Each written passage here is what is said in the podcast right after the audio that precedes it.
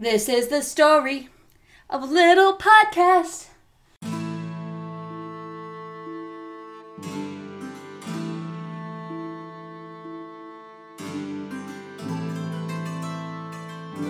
Hello and welcome to Chronically Narnia.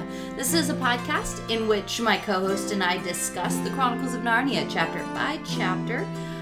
And we are discussing today chapter 5 of The Horse and His Boy. This chapter is called Prince Corin. And uh, as we discuss, you'll need to know more about us, of course. I am a reasonably defensible house, um, also known as Kristen. And this is my co host, A goaty little creature. also known as. Chris. Alrighty. Welcome, you goaty little creature, you. You call me that sometimes. I- Anyway, I, really don't think I've ever had words like that come out of my mouth. that's possible. Anyway, how are you, Kristen? I'm doing well, all in all. Um, they're shutting stuff down again, Texas, Florida, etc. Yep. California's any day now, sure. We'll see. Um, hopefully not, but things change so fast. By the time this episode is up, it might very well be closed. We'll Yep. see.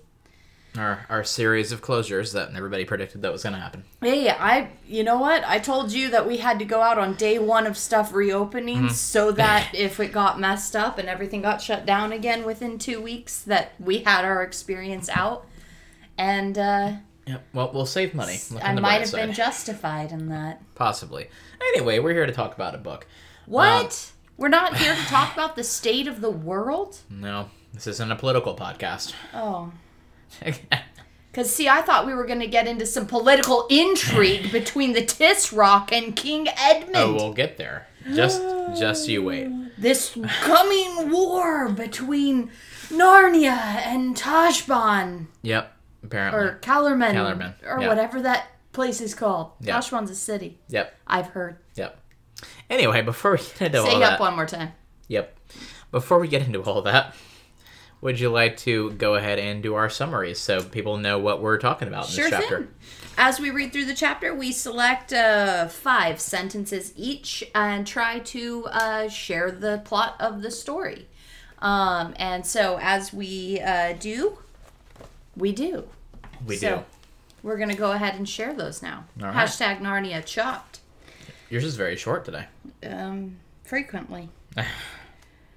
but by the lion's mane, I think that as soon as he has your flat denial, we shall be no better than prisoners. All we need is some pretext for going down to our ship today and taking stuff on board. Are you Prince Corin? said Shasta. Can I get out the way you got in? Yes, of course, said the other. Okay. We didn't choose a single sentence in common. Whew. Yeah. Yours are that's I think the shortest summary you've ever done. There you go. Chapter. I, I don't think that it's the shortest, but It's up there. Uh so it's down there. I'll I'll go ahead and do mine now. All right. So, uh my sentences are as follows. I do not think we shall find it easy to leave Tashbaan. And so to see, cried Tumnus, leaping up and beginning to dance. Never came into his head to tell these Narnians the whole truth and ask for their help.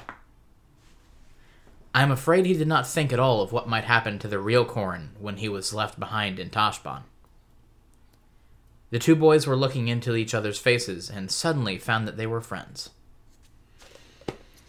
You know what? You included one of the sentences that I had just like preloaded to talk about. Do you know which one it is? Hmm. The uh the the that one. You're pointing to it on the paper that I wrote it down on. I'm afraid he did not think at all of what might happen I to the real am. Who's I? Corin. I am. I'm afraid that he didn't think about it. yeah. Do you know do you know what else I think about this chapter? What else do you think about this chapter, Kristen? I don't know whether you would have liked it or not. It was a fine meal after the Calormene fashion. But Shasta did. Mm-hmm. And when he had thought about it, he did what I expect you would have done if you had been up very early and had a long walk. and a great deal of excitement and a very good meal, and were lying on a sofa in a cool room with no noise in it except when a bee came buzzing in. Sorry, I just needed to include that in as well.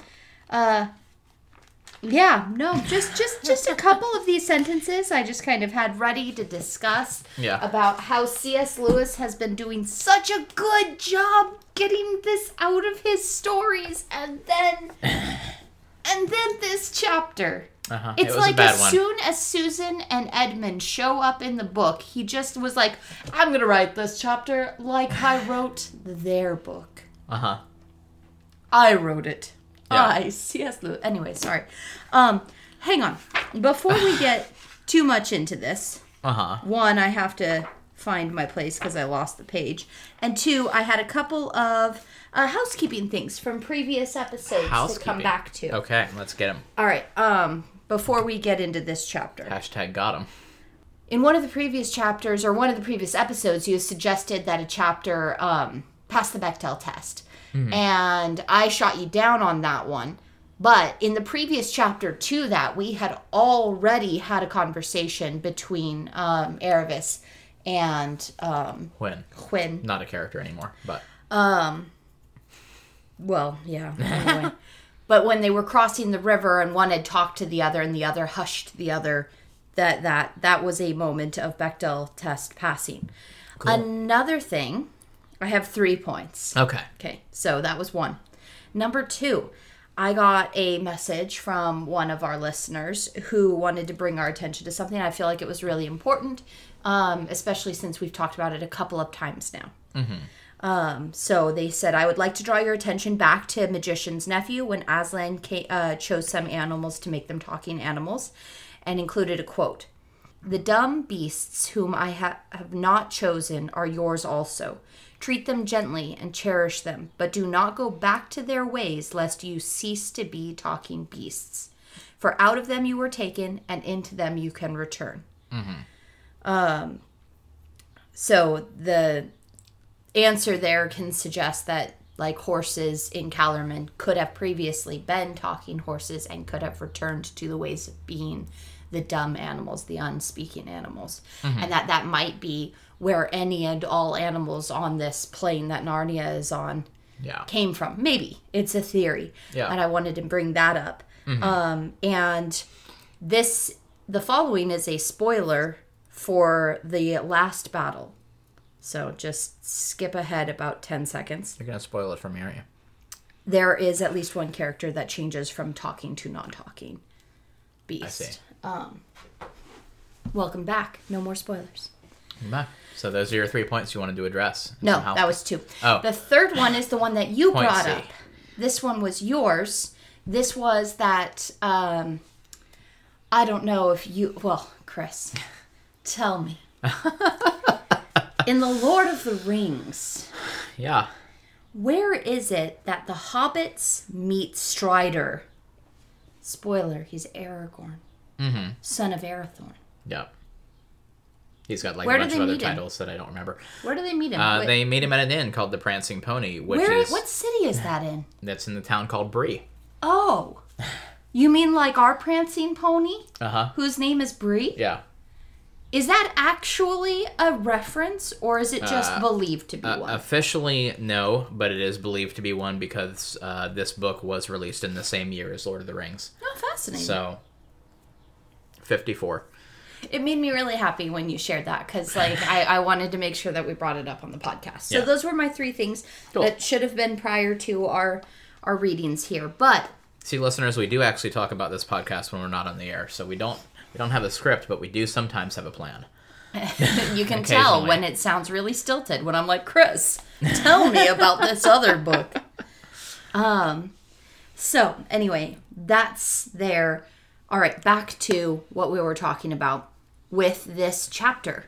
What's up? We didn't Chopper? have any sentences in common. Mm-hmm. You included a sentence I feel like was superfluous with the way that your second sentence, the way that Tumnus is like dancing around and it doesn't really have any No, the the dancing isn't the point. Him saying "and to the sea" that was my succinct way of being like, "Oh, hey, they found a way out. This is how they're going to escape. They're going to get on a boat and go."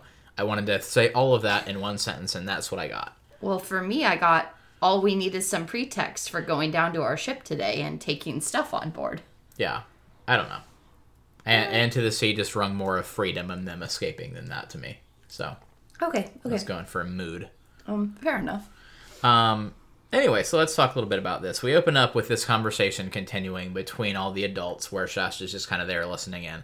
Shasta doesn't do anything until about halfway through this chapter. True. The first half of this chapter is entirely this conversation between like all the royalty and. Can I point Edmund out though that Prince uh, uh, Corin does even less, Yeah. and he's t- the chapter title. That is true. Uh, we'll get to him in a second. He's a he's a rowdy, dirty boy, and we'll talk about him a little bit. um, but uh, yeah, we're we have we're in the middle of this conversation that is, I guess, kind of related to the plot. Again, I haven't read the book. I don't know if this is actually goes anywhere whatsoever. This is just complete filler and backstory. Well, it's really important because this is where Shasta gets very important information about the valley and Yeah. the river. and how to get to Archenland. Yeah. Uh, I mean, they would not be able to get to Archenland without this information. So they're basically prisoners here because you know Susan's going to refuse the prince's uh, you know advances, is the word I was trying to think of, uh, and proposal, and they're just like as soon as she does that, then they're not going to let us leave because you know this is apparently the way they do things. Where if you say no to me, like you will kill your entire party. That's my a- fear, Susan, said Edmund. Wife or slave, which is worse? I mean, in case anyone was wondering, slave, it's worse than wife. yeah. Just want to clarify that for some of y'all out there who need that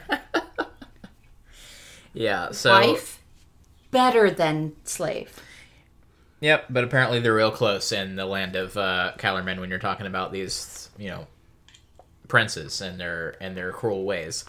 Uh, so they're pretty sure that they're going to, you know, be trapped at the very least, and she's going to be forced to marry this guy. You know, the best case scenario, she's forced to marry him, or more likely, apparently, she's going to be forced to be a slave because out of spite. Uh, and uh, the people in the city have been more hostile to them and like been more openly aggressive and like they don't want to be there. Tumnus and also towards Edmund in the way that they've been talking about getting a decision out of Yeah. Susan. Uh, yeah, and they you know don't want to be there anymore. Uh, apparently, Tumnus really really hates Tashbaan. Oh yeah. like he he can't stand it. We'll talk a little bit about Tumnus in this chapter because I think he gets about as much dialogue in this chapter as he got in the entirety of uh, Lion the Witch and the Wardrobe. I disagree. I like- disagree. Tumnus has a lot of has a lot of speaking roles here. Yeah. uh, and he's a big deal. And I wanted to get into that because like this just like adds all the icing onto my cake of uh, Tumnus Yeah, being yeah. the power behind the throne. Or, you know, And, like- being Littlefinger. Yeah, yeah, hmm or uh, Tyrion Lannister. Um. So yeah, there's this conversation. They talk about wanting to leave, and they're trying to come up with a way to get out. Uh, and we learn some interesting stuff about them as characters and about the history of this conflict, kind of here. Uh, and I wanted to ask you, what, how, how do you think that these characters have developed? Because this is the first time we really see any character development for older, you know, Edmund and Peter and Susan.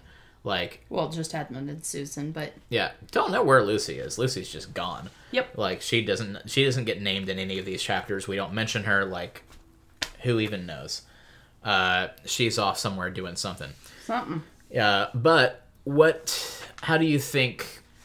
You know, this plays out for them. Like, what is there actual development here? Like, do we learn more about these characters? Like, do we see them grow from where we're at in Lion the Witch and the Wardrobe to hear Like, what? I mean, it's nice to see that they're still like brothers and sisters, like they're still relating on that kind of level. Uh huh.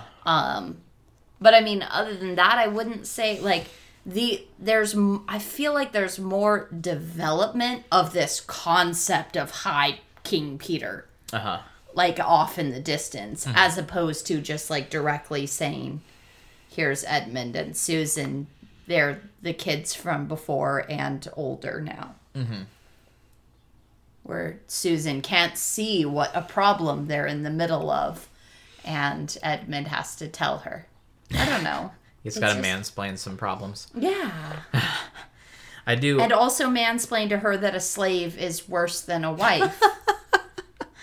I I uh, do want to point out the very first line of this chapter, which is in all caps, which is a quote saying, "My dear sister and very good lady." the first line of all chapters in your book are in all caps. Yes, but it, it was amusing because what the line was, "My dear sister Oh, because and it very was good the lady." full quote. Yes, Okay.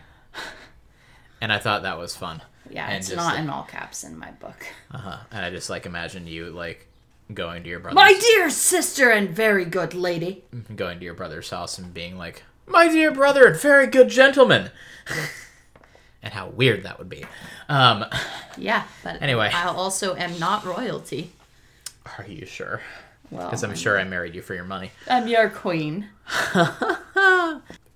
Uh, so we talk a little bit about this conflict that apparently exists between Calormen and Narnia and Archenland. Like the North and the South are, you know, at a state of not quite war, but like there there's tension there. Yeah, but we're Uh, also establishing Calormen as like a much bigger empire Yeah. than. Apparently they have power, like they have, you know, et cetera, et cetera. But at sea, Narnia's as big as them. Yeah, so they don't really have a huge navy, but apparently their their forces are much greater. Which I guess kind of makes sense. Like, I don't know. Obviously, they have a much larger human population than Narnia seems to. I don't know about Archenland, but like in in terms of the map, they're both portrayed as smaller nations. Yeah. And I wanted to get a little bit into that and say, you know, what what does this say about the series as a whole? Or maybe what does it say about Aslan or the narrative here? Uh, because way back in The Magician's Nephew, if you remember back that far, I might remember some of it. do you remember? Um, I remember we- the seagulls. we see the we see the creation of Narnia, and we see this happening, and how what big, you know, how much of a big deal it is, and et cetera, et cetera, and uh, we see off in the distance from Narnia these other lands that exist that haven't been inhabited yet. Like there's nothing there, and like this whole world gets created like centering around Narnia, and Narnia is this, this the the crown jewel of you know this disk planet. Uh, Yeah. or you know whatever you want to call this this thing that Narnia exists on, but apparently it's like the tiniest and like the you know a nation that nobody really respects or is afraid of anymore. Like Yeah, it just like a little uh, like that. Calormen's just like, yeah, we could take Narnia if you if we wanted it. Like, at least according to the perspective of the royals in Narnia, they're like, hey, if the Tig- Tisroc wants to take us, he probably can. Yeah, And, like, basically. And like this whole this whole series is centered around this land, and yet within the context of the larger world, it's not a big deal. is a yeah. I just What it?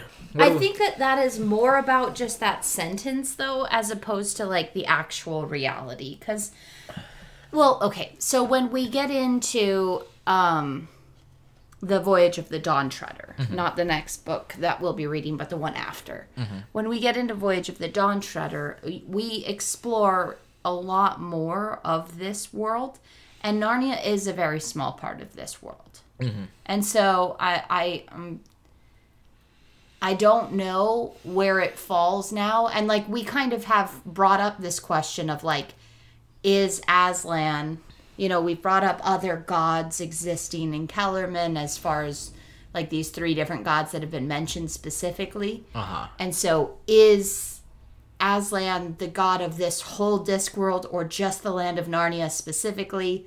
Like, are there other representations of deities here?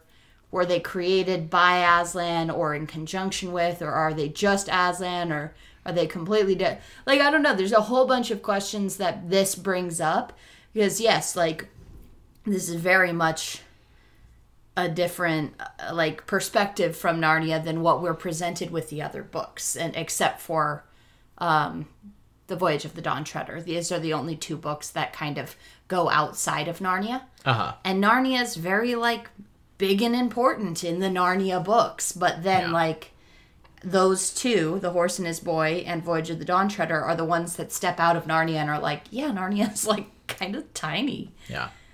Uh, being a theologian, uh, do you think this is? No, I'm thinking about Lewis, not you. I'm like, wait.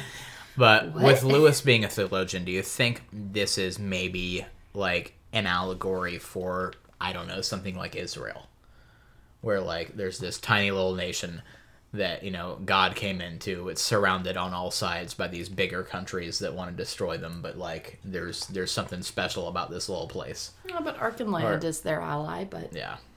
Or something like that. I don't know. I'm just spitballing things here. I don't know. Uh, I, I I don't know what to think about what Lewis's intentions would have been with that, or whether he had any intentions. Like obviously, Aslan's Jesus and the Lion, the Witch, and the Wardrobe. I'm sorry. That I told you this. um. So obviously, we have this very um, heavy-handed parallel with Aslan and Jesus in The Lion, the Witch, and the Wardrobe. But beyond that, we have a lot of kind of flexibility with it. I mean, in The Magician's Nephew as well, where he's just like, You'll know me by another name there, Diggory, in your world, which was also something that we didn't come back to at any point. Uh huh. But yeah, I don't know. It's just I don't know what to read into it because if if we're just going strictly off of what the text is, then yeah, it could very easily be interpreted in this way where like the kids are like the children of Abraham and we haven't really had this whole like Whoa. we haven't reached the New Testament part of Narnia's history yet, but I don't know. Uh, so yeah, moving on. Uh, that's just you know ideas to throw out there for discussion. If you you know if you listeners want to get at us with you know something, I don't know, engage us. We'll engage you back. It'll be a Hashtag Calormen is Egypt. very possibly. Um, so yeah, they talk about the idea Hashtag of the witch is Pharaoh.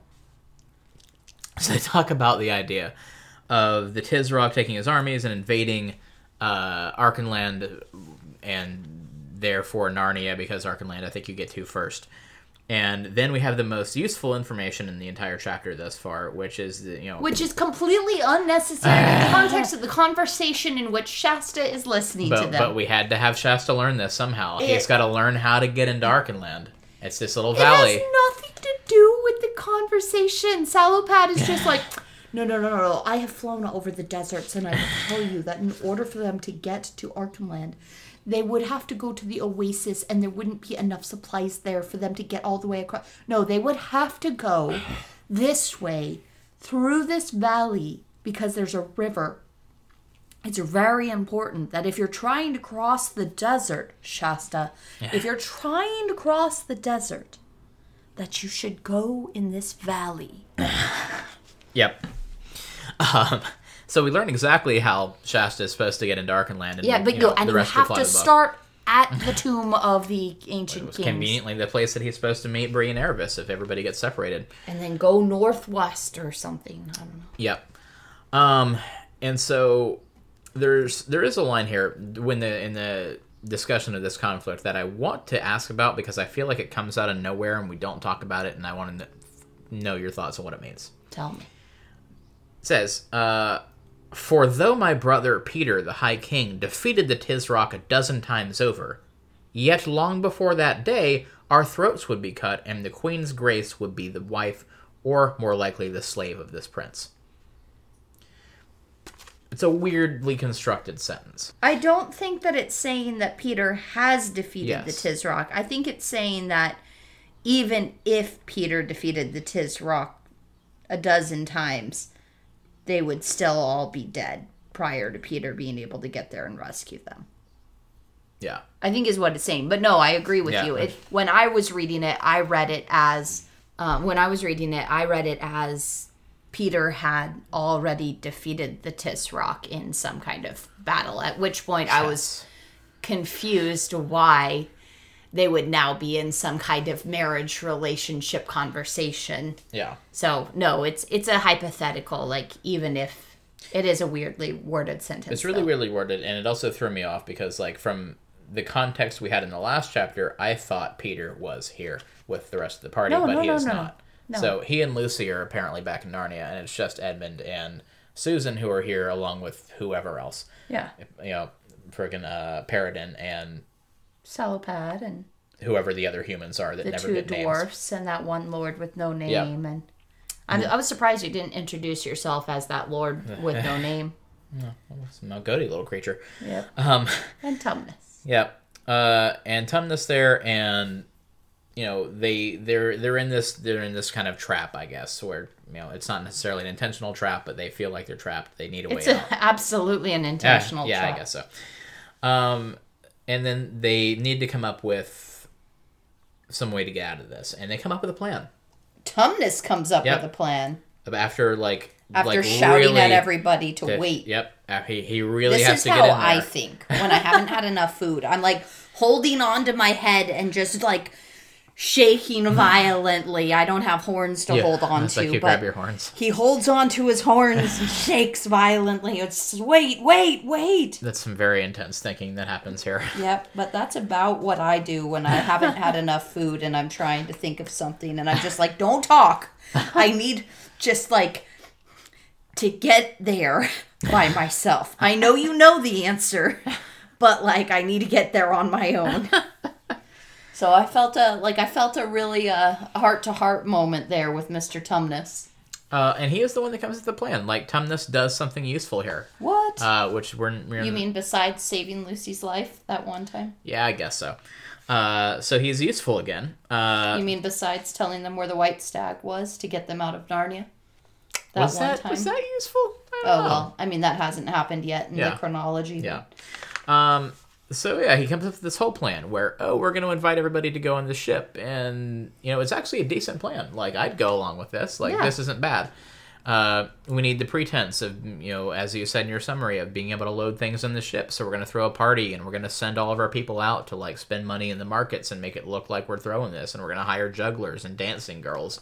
Ooh la la, and uh, yeah, it's this whole elaborate plan, and they have you know this exact thing where they know how they're going to escape, and Susan's just like, "Heck yes, Tumnus, this is why we keep you on payroll," and like starts dancing with him because like none of the royalty came up with this idea.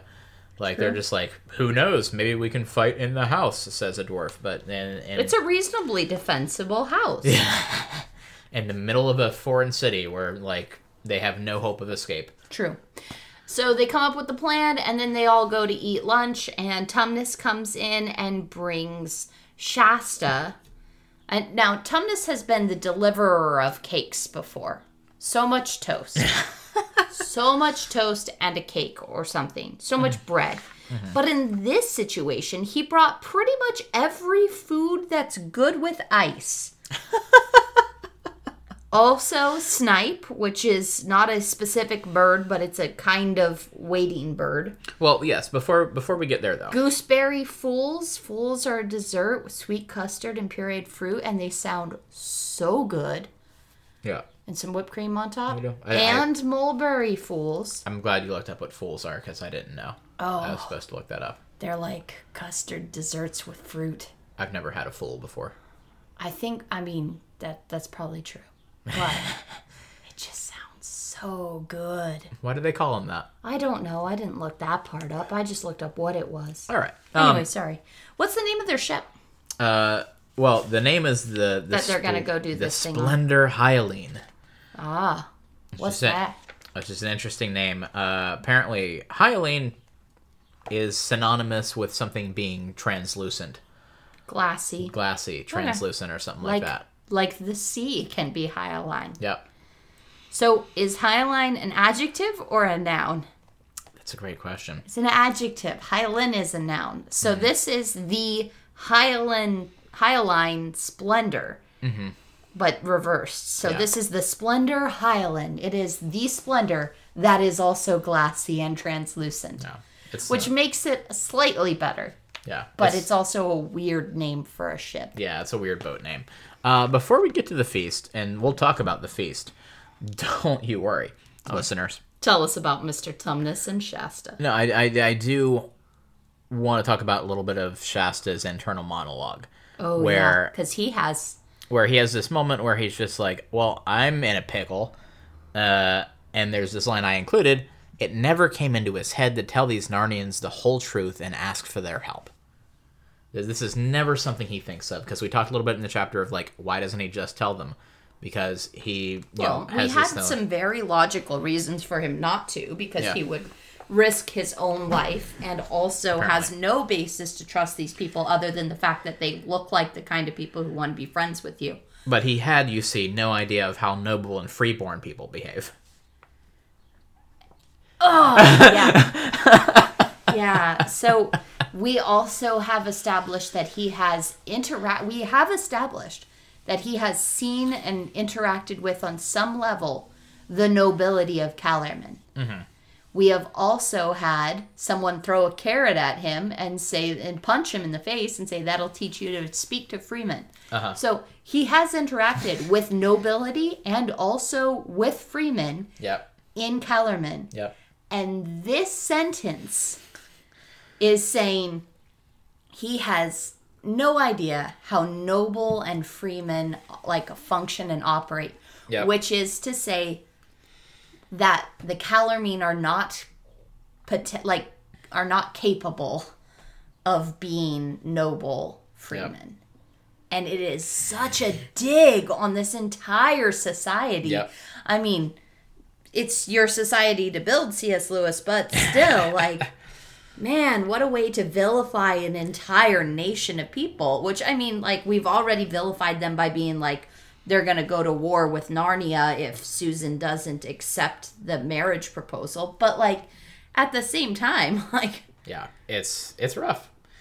So uh that's uh that's kind of where we're at there. He's in a you know kind of in his head about it and being like I can't tell him, I can't escape, like he doesn't know what to do, and then Tumnus comes in and brings him like Snipe Eight- and eight- Gooseberry Fools and eight thousand calories worth of food, and, it, and it, like I can just imagine like Shasta awkwardly sitting there where Tumnus while Tumnus makes like six trips out of the room to go get more food. Well, And it describes like- him as bringing in one tray that's bigger than him, Uh-huh. and I don't know. It's an it's an inspecific, uh, un- unspecific him there, so we don't actually know which of these two people the tray is bigger than, but Yeah. It's at least bigger than the smaller of the two of them. Yeah, I don't know if you would have liked this food or not, but I- Shasta sure did. Golly gee. Um, and he also even has a little flagon of some sort of wine that's called white, even though it's really yellow. oh, Um, and so then uh, Tumnus, so then Tumnus sits down and starts telling him a story. Well, not necessarily a story, just being like, "Oh, hey, don't be sad. There's all these good things that you're going back to," and basically telling him about the life of Prince Corin. which Uh, is a little weird. I mean, like because they give this explanation for Tumnus doing this because he still thinks Corin is sunstroke, but Uh-huh. like. Is that what happens when you have sunstroke? You don't remember that you live as a prince and that you're gonna get a horse when you get home? I don't know, maybe maybe Like, and start learning jousting or whatever? maybe Tumnus is just trying to kill time because he doesn't know how to talk to children. Um, He just he doesn't have his flute to play him a song. Yeah. He's just like, I brought you food. What else am I supposed to flute? Sell you out to an evil? Ah, no, there's no evil queen to sell you out to. What do I do? I don't know what to do with a child. Oh, I'll just make you a king then. I'll tell you more about your king father and how you're gonna be a king one day. And he's gonna be a knight at Cair Paravel and like all this stuff. Uh, and he's so Thomas Tumnus just likes kidnapping children to Cair Paravel. apparently Is that what he's doing? maybe. Is Tumnus the real master of Cair Paravel? Yep. I'm sorry. Is he the faun? Is he Pan? Bringing children into his labyrinth? Tumnus is Pan. That's okay. He's he's like you know he's the power behind the throne and also Pan, and he's got like an uneasy truce with Aslan. Okay, well we'll write the fan fiction later. um, but he's yeah, uh, you know, That'll, Shasta, that we could do that for the Patreon. Shasta slash Corin is supposed to. Uh, you know, join uh, you know, Tumnus for the summer festival, and there's going to be Ooh. bonfires and all sorts of fun. We've heard about those summer festivals. And we have. You know, Bacchus shows up, and uh, you know it's always a good time. It's always a good time with the nymphs and dryads. Yep. So then, uh, not a lot happens until you know he falls asleep, has a big meal. You know As what any of us would have Yeah. would have done after having like our whole day recap to us. Yep. He fell asleep. Uh, and then wakes up when there hears a loud crash. And what is the cause of the crash? Well, it was the the cause of the crash was some vase falling out of the window and breaking into at least thirty pieces. At least thirty. What? But what But caused was the vase this to? the thirty pieces of silver? and what? What caused the vase to fall out of the window, Kristen? Prince Corin and his grubby fingers holding on for dear life, We- trying to climb into the window. We met. We meet Prince Corin, and uh, thus far he might be my favorite character. uh, in the entire series since since the cabbie, like really into the cabbie. I thought you liked the beaver, Mr. Beaver. Mr. Beaver's fun, but God, Prince Corin, I want more of this character in this book. uh, because he's just a rough and rowdy boy. And let's meet Prince Corin here. So before we meet Prince Corin, though, this line says Shasta had never seen his own face in a looking glass. And Yeah, it's not like he worked f- for a fisherman father mm-hmm. and had ever seen water before. yeah, and I was just like, he's never seen his face in like water or like a reflection of any kind anywhere, like in the side of a metal thing or like Totally not because like a Sh- fisherman. like Shasta has no idea what he looks like, which is a weird concept to me. And like going through life and not knowing what you look like. I don't know, that's weird. It is weird. That's really weird to think about. I, I mean, like, I'm aware that this is a thing, but also, like, water is reflective. Yeah. Anyway, I just thought that was an interesting moment. Uh, so he doesn't know what he's looked like, so he does not know that he looks basically identical to this kid climbing in the window. Uh, so this adds credence to my never having having read the book theory that they're you know long separated twins. Okay. Uh, but yeah, he and this boy look basically identical. And this kid comes in and he's just like, Who are you? As one does. Uh, I'm sure Prince Corin's seen himself in a mirror before. Probably. So he knows this this random kid looks exactly like him. And like he comes in all beat up, he's dirty, he's got a black eye, like his Missing clothes a are, tooth. missing a tooth, his clothes are all torn. And his like his very first thought is just like, "Hey, why are you in such a hurry to go? We got to have some fun with this. We look alike. Like I don't know who you are. I don't know why you're here, but let's have some fun with the fact that you look like me." Yeah, he's he's ready to just be a, a, a rowdy and troublesome youth. Yeah. Uh, and then, you know, before, you know, Shasta escapes because he talks to Corin and was like, I got I got out of here. Now that you're here, they're gonna find me out. How do I get out? You know, we hear the story of where Prince Corin has been, and man, that's a story. It's a Like it- great story. Like it's written terribly, and like all the sentence structure and it's really weird, and like he is not Well, a a well. boy in the street made a base, beastly joke about Queen Susan, said Prince Corin. So, I, knocked, him down. He's knocking down boys. And then his older brother came after him, knocked him down too. And then the whole lot of them came running after him, and he ran into three men of the watch, and he tried. No, it doesn't say he tried to knock them down. It says He said they, knocked, me down. uh huh. Yep. He's getting into some fights, and then he, you know, he he's like, "All right, fine, I'll go along with the watch." But hey, wouldn't you guys like to have a drink on me? Which is a weird thing to do when you're being arrested. It's like, imagine that you got pulled over by the cops and they're arresting you for some reason, and you're just like, "Hey, man, while we're on the way to the station, you want a beer? I'll get you a beer." And he's just like, "Yeah, that sounds good." And so he goes and buys them all wine, and they get drunk and fall asleep. He escapes from the cops, and then he found finds the first boy again, lays him out a second time, because he's just like one wasn't enough. Yep. Got to start some more trouble. Yup. And then since then, he's been trying to find his way back. So yeah, Corn's uh, he's a rowdy troublemaker. He's uh, he don't take no guff. He don't take insults about his sister lightly. He'll you know knock you out twice for it. It's not even his sister. This is Uh, yeah, it- yeah, this this is just the woman who is like caretaking for him while they've like taken him from his father's house on an adventure. Yeah. I don't know why I said sister. That was weird. Um, but yeah, he he. I don't know what to say. Like he he he, he comes in. It's a good entrance. Yeah. Like it's a great entrance for a character. Like he you know, knocks over the vase, climbs in the window with a black eye, and it's just like, "Oh, yeah, I've been out fighting." Uh, this is my That's yeah, that's that's what he's doing. this is my Corin That's your voice. your Archenlander accent. Yeah, and if if Corin shows up at any other time during this book, I'm going to use that exact voice to refer to all of his lines. All right. So I knocked him down again. After that, I climbed up a pipe onto the roof of a house and lay quiet till it began to get light in the morning. So that.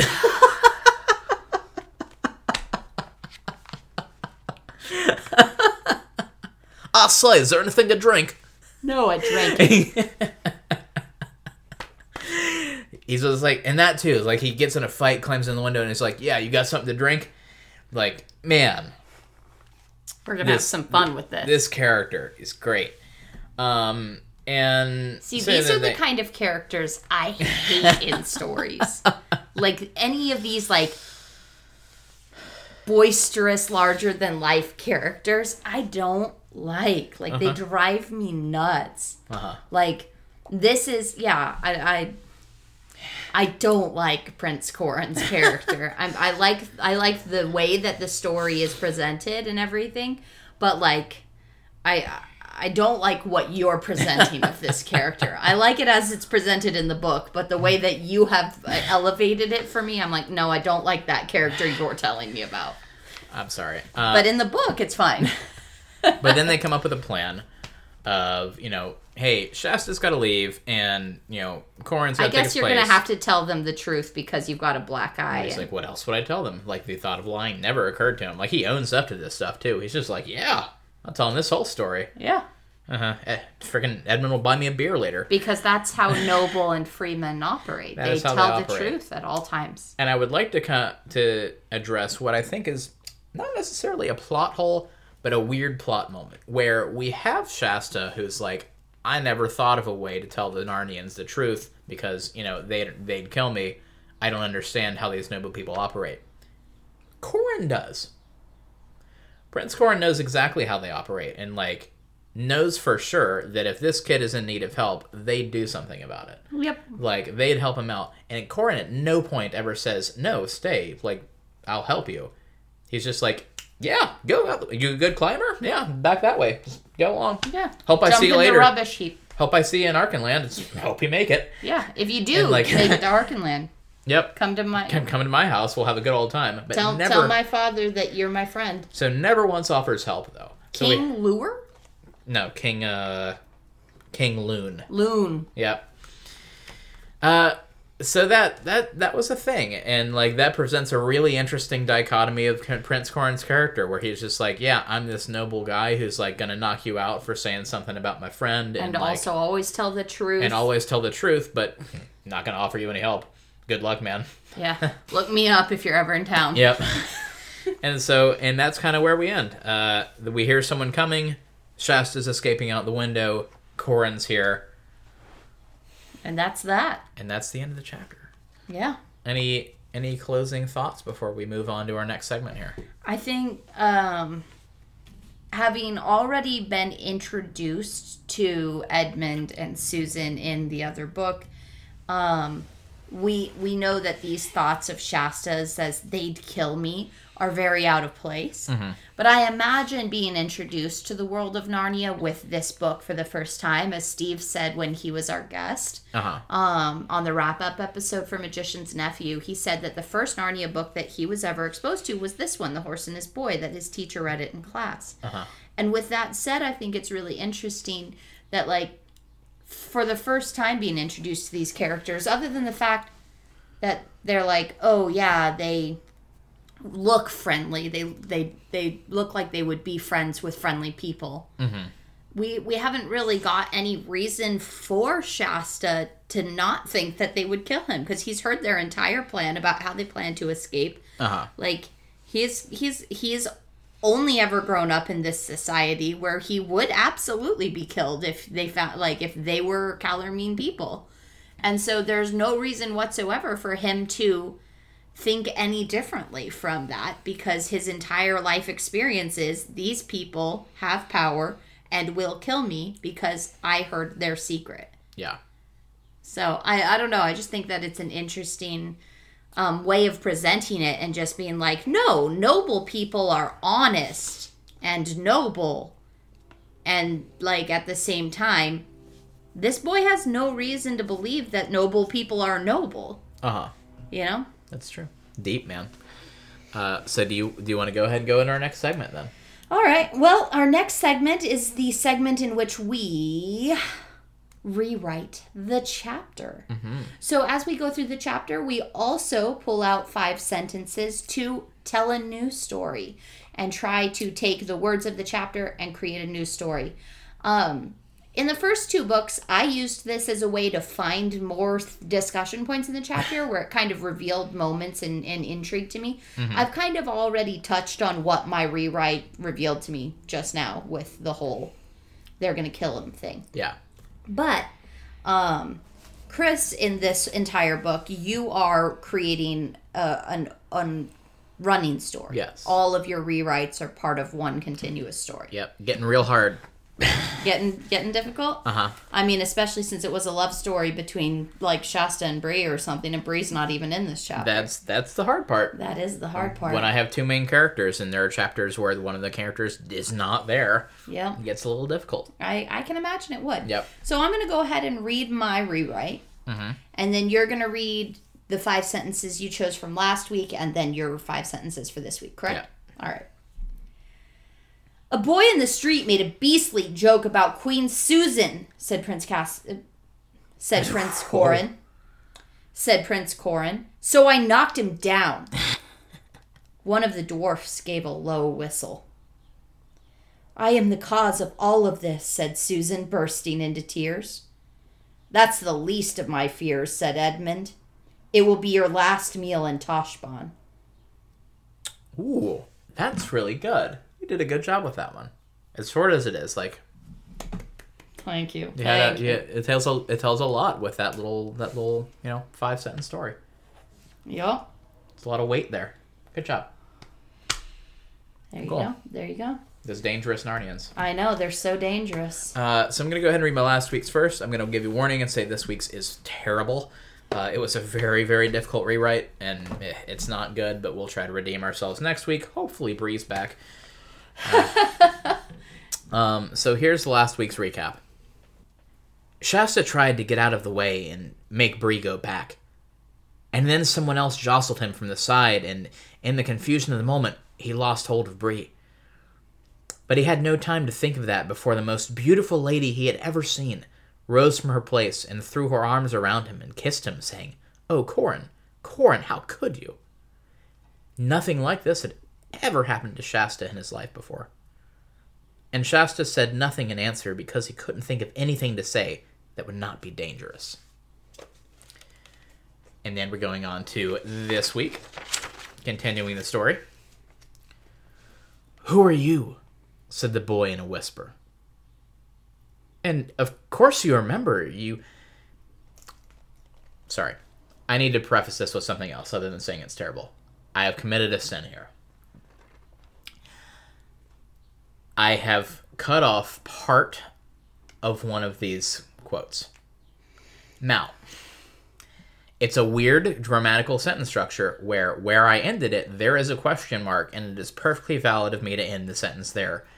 After that, though, there's a weird little hyphen thing which adds an exclamation on at the end. I didn't include that because it works better this way. Sue me if you want to. This was a hard rewrite. Okay. So that being said, gonna start over. Who are you? said the boy in a whisper.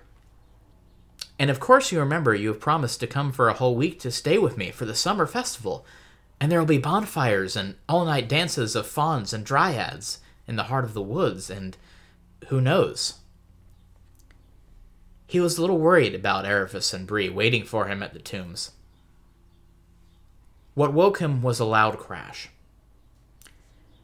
These last stands in a house make good stories, but nothing ever came of them. Ooh. That's a good sentence. Yeah, it is. I like that one a lot. Wanted to figure out a way to end it. Like I said, not great, but next week we'll get somewhere else with it. We'll see where it goes from We'll see here. where it goes. All right. So, So, shall we move on to our last little segment here? absolutely. Okay. Should I introduce this one? Sure. So that's what. And our last segment, what we do is uh, we just take the chapter as a whole and give it a rating and just say, hey, this is you know how it stacks up against the rest of the chapters in the book and how well it does what it set out to do. Uh, and we rate it on a stupid one to five star system where Kristen always gives me a uh, a thing to rate it on. What are we doing this week? Uh, pieces of broken vases. Okay, Okay. sure. I mean, we could also do varieties of fools. Ooh, yes. Okay. that one I like. I was going to say something like ice treats or something. Uh, but, yeah. or types of snipe. There's over 27 of those, 26 of those. How much research did you do on Snipe? Just one Wikipedia article. It's your second Snipe fact. I didn't know they were real.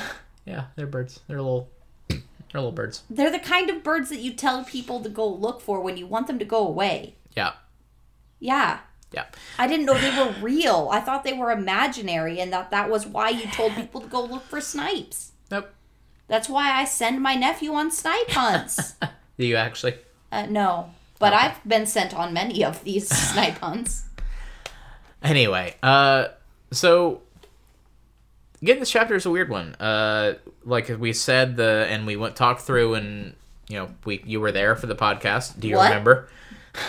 like we already talked about. A We good, already recorded the podcast? yes, a good, a good half of a good half of this chapter is entirely a conversation, which uh, I don't think influences the rest of the book at all. Like We just needed that one paragraph from Sallowpad about Yeah. how to get into Archenland. Yeah, we needed that. That From the was tombs. that was conveying information. The rest of it's a plot line that like we don't really care about because Shasta's already left. Like Shasta's not involved with these people after this chapter, probably, and you know the other characters aren't there. Like Aravis and Bree are probably already at the tomb, and Hwin just died.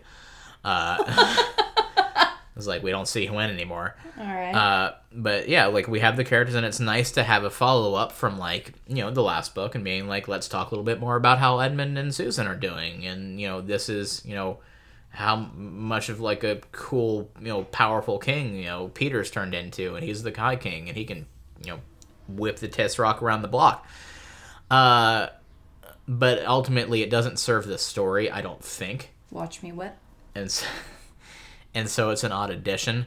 Uh, I mean, on the other hand, we meet Prince Corin, who's one of my favorite characters in the series so far. I want more of him. I want him to replace Shasta as the main character. Whoa. Not really, but he's fun.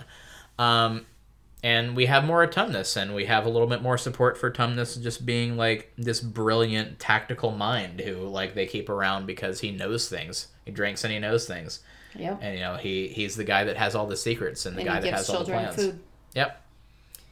Uh, and so there's there's good and bad here. There's again, like you said, at least three moments of Lewis coming in and breaking the fourth wall and doing that thing that he was doing really well about not doing, and so he slipped into his old habits here.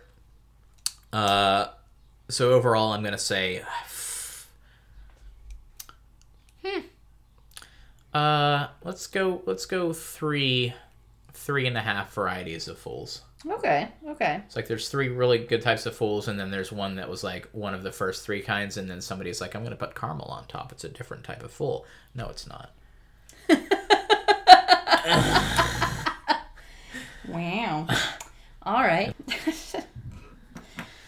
so I do want to include one more thing. We have um when a, a reason that Corin might not suggest helping Shasta is because Shasta specifically mentions that he has three other party party members that he needs to be with. Uh huh. And so there is a moment of that where Corin might not just want to give him the opportunity because it would be un- ignoble of Shasta to leave his party Yeah. and go with the Narnians. So, anyway, I get that. that said, I give this chapter a low whistle.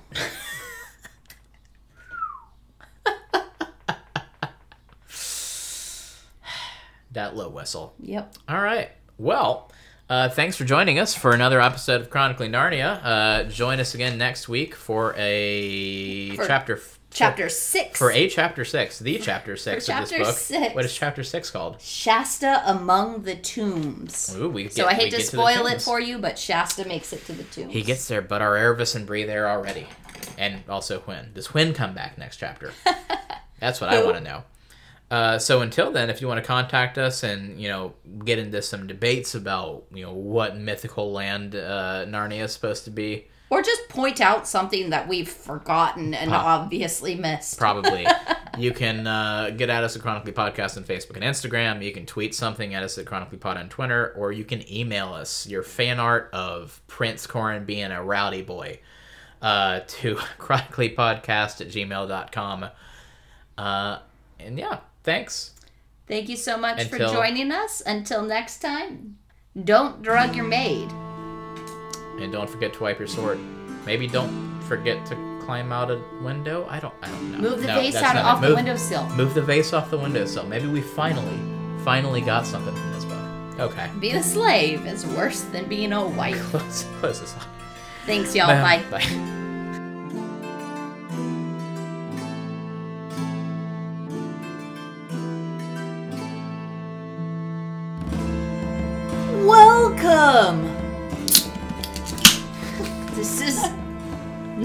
I did that to you last time. Chronologically order. Chronically logical order. Chronically logical order. Chronologically order. Narnia and Tashbaan, Yep. Apparently. or Calormen, Calormen, or yeah. whatever that place is called. Yeah. Tashbaan's a city. Yep. I've heard. Yep. Anyway, before we get into Say all it up that, one more time. Yep. I do not think we shall find it easier to leave Tashbaan. Easier? What? Easier. I do not think we will find it easier to leave Okay. Obviously, Aslan's Jesus and the Lion, the Witch, and the Wardrobe. I'm sorry. I thought that I told you this. He's just like, I brought you food. What else am I supposed to flute? Sell you out to an evil? Ah, no, there's no evil queen to sell you out to. What do I do? Ah, don't know what to do with a child. It's like, oi, I've been out fighting. Don't. I keep trying to say poison. Don't poison, yeah. No, Drug, drug. don't drug. Until next time, don't drug your maid.